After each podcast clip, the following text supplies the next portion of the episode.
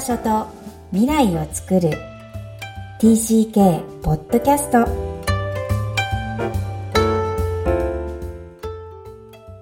皆さんこんにちは TCK ホームインタビューの時間です今日のお客様は43人目キー京子さんです改めましてこんにちはこんにちは。よろしくお願いします。お願いします。このポッドキャスト、元 TCK、えー、帰国生ですね。幼少期、児童期、思春期を海外で過ごされたお客様にお越しいただき、ご自身の反省を語っていただいています。ではまず京子さん、簡単に自己紹介よりお願いいたします。はい、はじめまして、キー京子と申します。どうぞよろしくお願いいたします。えー、っと、京子さんは日本生まれでスタートで、えー、その後どうなるんですか？はい。えっと、生まれは日本なんですけれども、小学校5年生の時に父親の仕事の関係で、オーストリアのウィーンの方に、えー、滞在することになりました。で、現地以降ではなくて、インターナショナルスクールに通うことになりました。はい。じゃあ、行った先はヨーロッパのオーストリア、ウィーン。しかも、小学校、はい、まあ、幼稚園からずっと小学校まで普通の、これ、公立の小学校？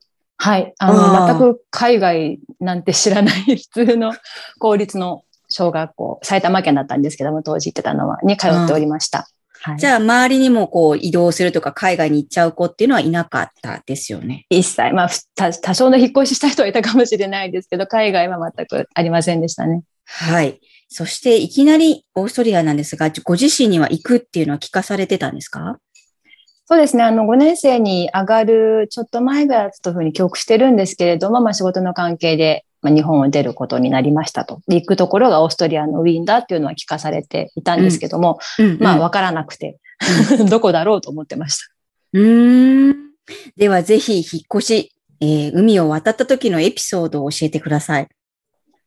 そうですね。あのいろんなことが強烈に残ってるんですけれども、今でも、あの、よく覚えてるのが、やはりそのインターナショナルスクールに通ったというのがすごく大きな経験でして、うん、あの、まずスクールバスに乗るんですよね、学校に行くと。やっぱちょっと学校が、あの、外れにあったものですから、スクールバスで何分間かも揺られている形だったんですけども、そのスクールバスのを待ってる、まずバスストップに、私と兄と、うん、あの、二つ上何がいたんですけども、兄と二人でまず行くんですね。うん、でバスに乗って、で、この空いてる席に座っていいっていう一言すらどうやって言ってるのかわからなくてですね。確かに。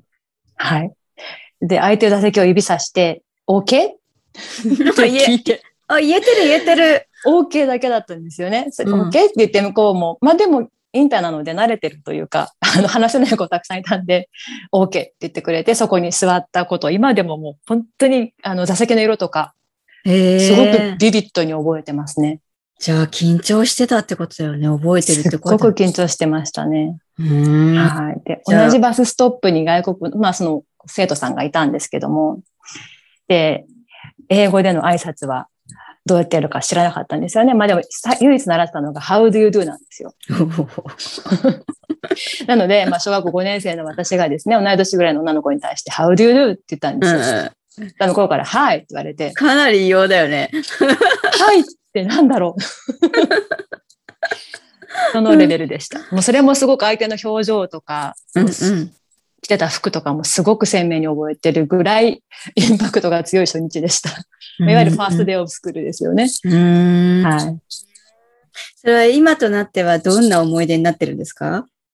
もう微笑ましいなと。ああ、そうなんだ、そうなんだ。いい思い出になってるんだったら。いい思い出です。いい思い出です。はい。じゃあ、オーストリア生活は3年2ヶ月と伺っていますが、はい、えー、どんなことがありましたか？そうですね。まあ、あの、行動範囲は限られてるというか、小学校5年生でしたね。主に思い出というのは学校内のことが多いんですけれども、あの、やはり全てがカルチャーショックの連続というか、あまりアジア人いることはいたんですけども、多数派では全くなくて、どちらかといえば、まあ、ヨーロッパの白人の子たちが多い中で、うん、最初 ESL のクラスに入って、何もわからない状態からちょっとずつこう英語を学んでいき、あの、人の言ってることが分かるようになり、自分が言いたいことが言えるようになるっていう、その喜びはすごくインパクトがありましたね。うんえどういう時に分かっていくんですか？自分が英語が上手くなっているなっていう感覚って。うーん、面白いエピソードがこれもあるんですけど、はい。学校で遠足に行くんですね、年に1回。で、まあ、オーストリアなので山に登るんですよ。うんうん。アルプスの山あるんですね。で、まあ、あの、ミドルスクール全体だから6、7、8のまあ3つの学年を、まあ、8グループぐらいに、まあ、その登山のレベルというのが分けるんですね。で、それでまあ、一列になって先生が先頭に立って登っていくんですけれども、うん。あのーその時にですね、1年目になんか音を聞いたんですね。前の人から順番にこう伝言されてる音があって、うん。それからこう回ってきてるから、私も回さなきゃいけない。後後ろに伝わるように。でも、何を言ってるかがわからないから、確かに。言えなかったんですよね。うんなんで、そのまま、うつむいて歩いてたんですよ。あ あ、ひたすら黙々と。自分で止めちゃうんです。で、まあ私の後ろの子は聞こえてたので、それを流していくんですけど、その音が拾えなかったんですね。何言ってるかわからなくて。ひたすら黙々とこう、今でも覚えて、その地面を見ながら歩いてる。自分の足を覚えてるんですけど、それが2年目に分かったんですよ。大したことないんですけど、いや、それが言大したこってたことあるよ。その言ってたことっていうのは、slippery, あ pass it on. 滑るからら、それを伝えてね、その歩くときにですね、うん。そうだったんですよ。うんそれが分からなくて、それわかんないよ。スリップ分かっ で。た、スリップいう pass it on ですよ。後ろにその情報流してねっていうことが分かって、あ、私分かったっていうのが、それは楽しい山道だよね。分かったら。山道楽しくなりましたね。もうそんな些細なことからも本当に、あの、やっぱり、なんだろう、日々そこにこう使って生活すると、ひしひしと感じる、わからないっていうのが分かった分かったっていうのに変わってくるのが嬉しくて。うーん。はい本当11歳、12歳ってね、思春期に入る、持ってる時だもんね、余計感じますよね。ねはい劣等感からそこがね、あの、達成感に変わる瞬間なのかなとお聞きしま。すが、はい。ええそんなじゃあどんどんどんどん獲得して自分が広がっていく世界が日本に帰るってことになるんですよね。はい。どんな気持ちでしたかあの、まあ、勝手な自分のイメージだったんですけども、日本はこう、例えば中学校に行くんであれば制服を着るとか、あの、靴下の色とかも決まってるとか、なんかこう、イメージがあっていろんなものが決められてると、そこにちゃんと自分が馴染めるかが不安だったんですね。っていうのも、結構現地で、あの、英語を獲得しようと 強い、あの、まあ、意志というか意地があったので、結構現地化を進めたんです、自分で意図的に。カメルーンみたいに、あの、日本人的な服装ではなく、こう、現地の子みたいな服を着て、日本人とはあまりこう、おしゃべりとかお友達にならずに、こう、極力、まあ、現地というかインターの子ですね。インターの外国の子供たちと同じような、あの、服装をし、同じようにこう、交流を深めていったので、あの、ちょっと日本人の中では浮いてたんですよね。かかなり。それを日本のそのなんだろう、同じであるように求める社会というか学校に自分がちゃんとアジャストできるかなっていうのはちょっと不安でしたね。じゃあそれは帰国する前から分かってたんですね？自分の中で。まあ勝手なイメージですけどね。まあでもあ中学校っていうのは制服あるだろうし、うんまあ髪の毛もそんなね、あのパーマとかかけちゃいけないだろうし、もちろんピアスもしてないし、みたいなそういうイメージがあって、じゃあ自分が今自由に選んできてる服、そして自由に表現してるこの振る舞いを、まあ帰国指導がどういうふうに扱われるかまでは分からなかったんですけども、何なんとなくこう日本の社会なり学校なりに合わせなきゃいけないだろうなっていうのは感じてて、それが中学校2年で帰国だったんですけども、なので、あの、ちょっとそこに対しては不安を感じていましたね。うーん。はい。結構おませな女の子というか、かなりおでしたね。うん。大人っぽいなーってお聞きしてて思うんで、実際じゃあ戻ってみて、そのそ大人っぽい女の子はどう感じたんですか？ナップ女の子はですね、一生懸命合わせましたね。それもカメレオンのごとくやっぱり。あ合わせなきゃいけないって思ったの、やっぱり。そうですね。合わせなきゃいけないと思いましたね。合わせないとどうなるっていう感覚あるんですかね？なんだろう、やっぱり浮いてしまって、あの、まあ、いじめ、うん、いじめられると思ったんですかね。やっぱりこう目立たないようにしなきゃな。その帰国っていうのって別にその本人がどんな経験をしていようが、やはりどうしてもこう、あの、自慢してるように聞こえてしまいがちじゃないですか。英語の発音しかり、海外での経験しかり、そういったことを我々からすると日常だと思って、あの、ごく普通に起こったこととして話していても、それがそう受け取ってもらえないことっていうのが多々あると思うんですよね。なので、そういった、まあ、海外での経験っていうのも、まあ、限られた相手にしか話さなかったですし、その、なんだろう。隠すわけでもないんですけども、聞かれなければあえて答えないというような中学校だったと記憶しております。ちょっとまあ自意識過剰的だったかもしれないですけどね、こう必要以上に抑え込んだのかなっていうのもあるんですけど、なんとなくその、うん、東京に戻るってこともあったので、それまで埼玉県しか知らなかったので、東京が知らないっていうのもあって、なんとなくこう身構えてたところはあったという思いますね。私は名古屋だったので、もう完全に隠しましたから、いない。だから東京の人たちは言えるんでいいだろうなって勝手に思ってました。でもそうでもない場合もあるっていうことなんですね。私の場合はそうでしたね。まあでも全然すごくいい友達たくさんできて、あの楽しい中学校生活を送ったんですけど、ちょっと身構えすぎたかもしれないですね、私の方が。うん。はい。じゃあ、えっ、ー、と、TCK としての経験は、このオーストリア1回ということですか？そうですね。あの、子供と、自分が子供として親の、まあ、あの、そうですね。海外勤務に伴って海外に住んだというのは、オーストリアの3年間だけなんですけど、もうそれがすごく自分の人生を全て変えたなっていうふうに 思います。それの、それで全てがなんか決まったというか、自分の方向性というか考え方とかが、その3年間で形ができたなというふうに思います。それこそこの番組のテーマである移動が自分の人生に得た、もたらした影響ですか？どんなことが終わりですか、うん、そうですね。まあ、ちょっと言葉にして説明するのが難しいんですけど、なんだろう。あのー、いろんな視点が持てるようになったなとはすごく思うんですね。その後も、あの、大人になってからも移動を私は繰り返してるんですけれども、どこに行っても比較的早く馴染めるうん。ですね。馴染める。はい。うん。で、日本と比較しないんです。うん,、もうその国を愛愛し、その国に楽しく生活することを一番に考えるので、うん、あの、そうですね。どこの国でも馴染めるし、居心地よくできる。なと思います。今インプ、インパクト強かったんですけど、日本と比較しないんですけど、はいはい、しません。編み出したのはどのぐらいからそう感、あ、これは大事なことなんだって思っていらっしゃるんですか？あの、大人になってから駐在した国が、南米の国々だったんですね。うんうん。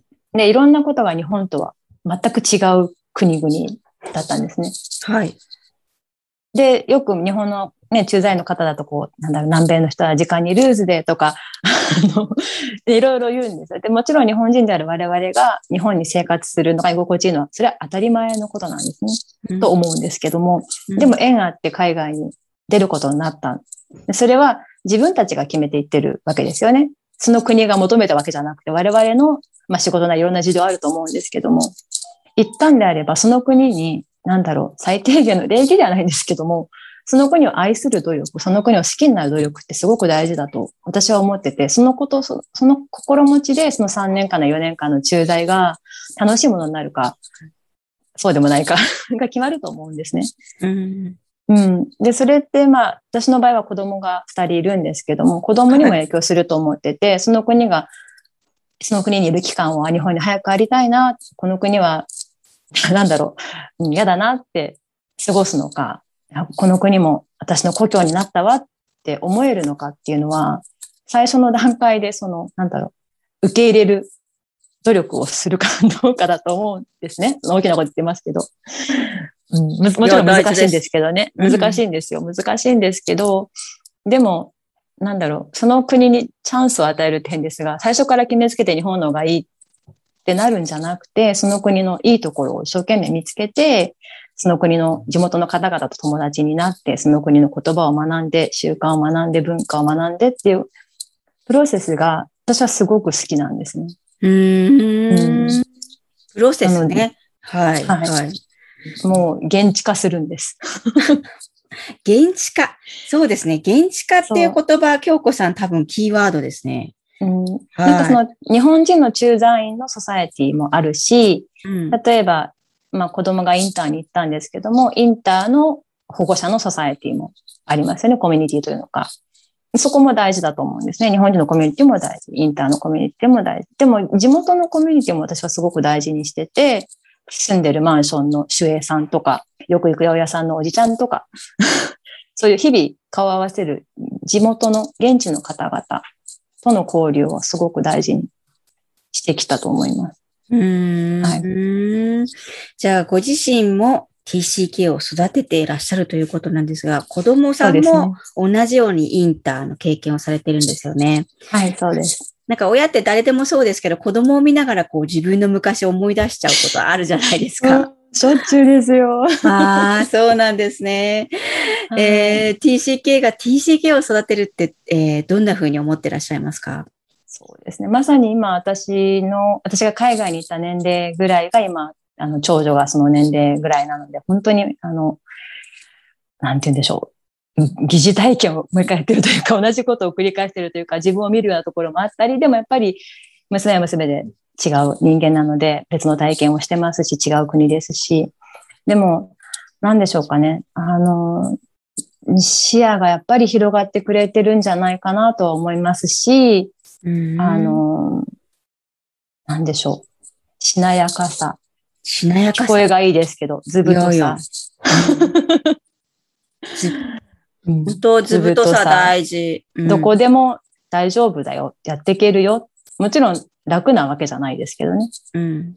でも、どこでも大丈夫だよって言えるようになってったらいいなと願ってます。で、やっぱり、日本以外にいろんな国があって、いろんな人がいて、いろんな人種があって、いろんな宗教があってっていうのは、やっぱり頭で分かってても、ね、あの、やっぱり体験しなきゃ分かんないと思うんですよね。目の前でラマダンしてるお友達がいるとか。そうね。そういうことなんですけども、本当に。本当でもそれってかけがえのない体験と肌感覚の、そう、まさに、そうですよね。こちらのポッドキャストでよく肌感覚っておっしゃるたびに、ああ、そうそうと思うんですけど、うん知識としてそれを持ってても、自分とこう、関連づけられるかどうかってだいぶ違うと思うんですね。国の名前じゃなくて個人の顔が出てくるかどうかなんですよね。うん韓国って聞いても、じゃあ韓国っていう国じゃなくて、韓国人の友達を知っているか、中国、南米でもいいし、アメリカでもどこでもいいんですけど、その国の名前じゃなくて、そこにいる一個人なり、その家族が頭にポッと浮かんでくると、なんか全然違うと思うんですよね。うんうまく言えないんですけど。いや、わかります、わかります。それが TCK のお母さんが TCK を育ててると、まあ自分の図太さも感じながら、こうやって育ってきたな、みたいなのが、うんある意味いろいろ感じてらっしゃるんだろうなって、ね、そうですね。すごくこう共感します。はいはい。では、京子さんにも最後の質問をさせてください。はい。Where is your home? Home is where you make it. Where you make it? はい。攻めは都ですね。自分がそこをホームと思えば、そこがホームになるんだと思います。うんうんうんうんうんうん。じゃあ、いつも、えー、京子さんはどこにでもフォームがあるっていう感じですか？そうですね。あの、もちろん家族がいることは前提なんですけれども、あの、これまで駐在した国、どこに行ってもそこに友人がいますし、懐かしい風景があるし、うんあの、うん私にとってはそこはホームですね。うん。それはもうこれからも変わらないという感覚ですかね。そうですね。ホームがいっぱい増えていくんだと思います。私にとっては。確かに、確かに。、今、それこそ、えっと、大人になってから駐在み3回行ってるんですけど、うん、プラスそのちっちゃい時の、あの、オーストリアですね。うんうん、で、大人になってからの駐在は、えっと、マイナーの国ばっかなんですけど、ウルグアイとブラジルとアルゼンチンなんですけども、マイナーじゃないですよ。めちゃめちゃ有名です。そう。まあでもどこって思われますよね。ウルグアイっ。て聞かれてウルグアイは確かに。う。うんんブラジル、アルゼンチンはまあね、南米では大きな国ですから、大体。あとまあサッカーとかね、うん。イイメージがありますよね。うんそこにある、なんでしょう、風景、そこにある人、そこで過ごした時間っていうのは、すごく残ってるので、それを全部、グルメってホームですね。うーん。わかりました。じゃあ、京子さんのホームをこれからもいっぱいいっぱい増やしていってください。はい。はい。今日は TCK ホームインタビューご出演ありがとうございました。どうもありがとうございました。いかがだったでしょうか？本日はオーストリア・ウィーンの帰国生、キーさんのお話でした。私がヒットした言葉は、日本と比較しない。現在、国際をまたいで駐在も行かれている京子さん。えーどこの国に行っても、その国を好きになろう。そして、日本と比較しないことがとても大事だと仰せでした。どうしても自分視点で自分が勝ち得た、もしくは獲得した視点から物事を見てしまいがちなんですが、えーどこに行ってもその視点で、えその現地の視点を探る、えそこから世の中を見てみるっていうのはとても大事な観点だな、忘れないようにしたいなと思った次第です。皆さんはいかがでしょうか？この番組ではお悩みや質問を受け付けています。また、TCK ホームインタビューにご出演いただける皆様をお待ちしています。詳細は、育ちネット多文化で検索して、ホームページからアクセスください。さらに、ポッドキャストを確実にお届けするために、購読ボタンを押して登録をお願いいたします。今日も TCK の気持ちにありがとう。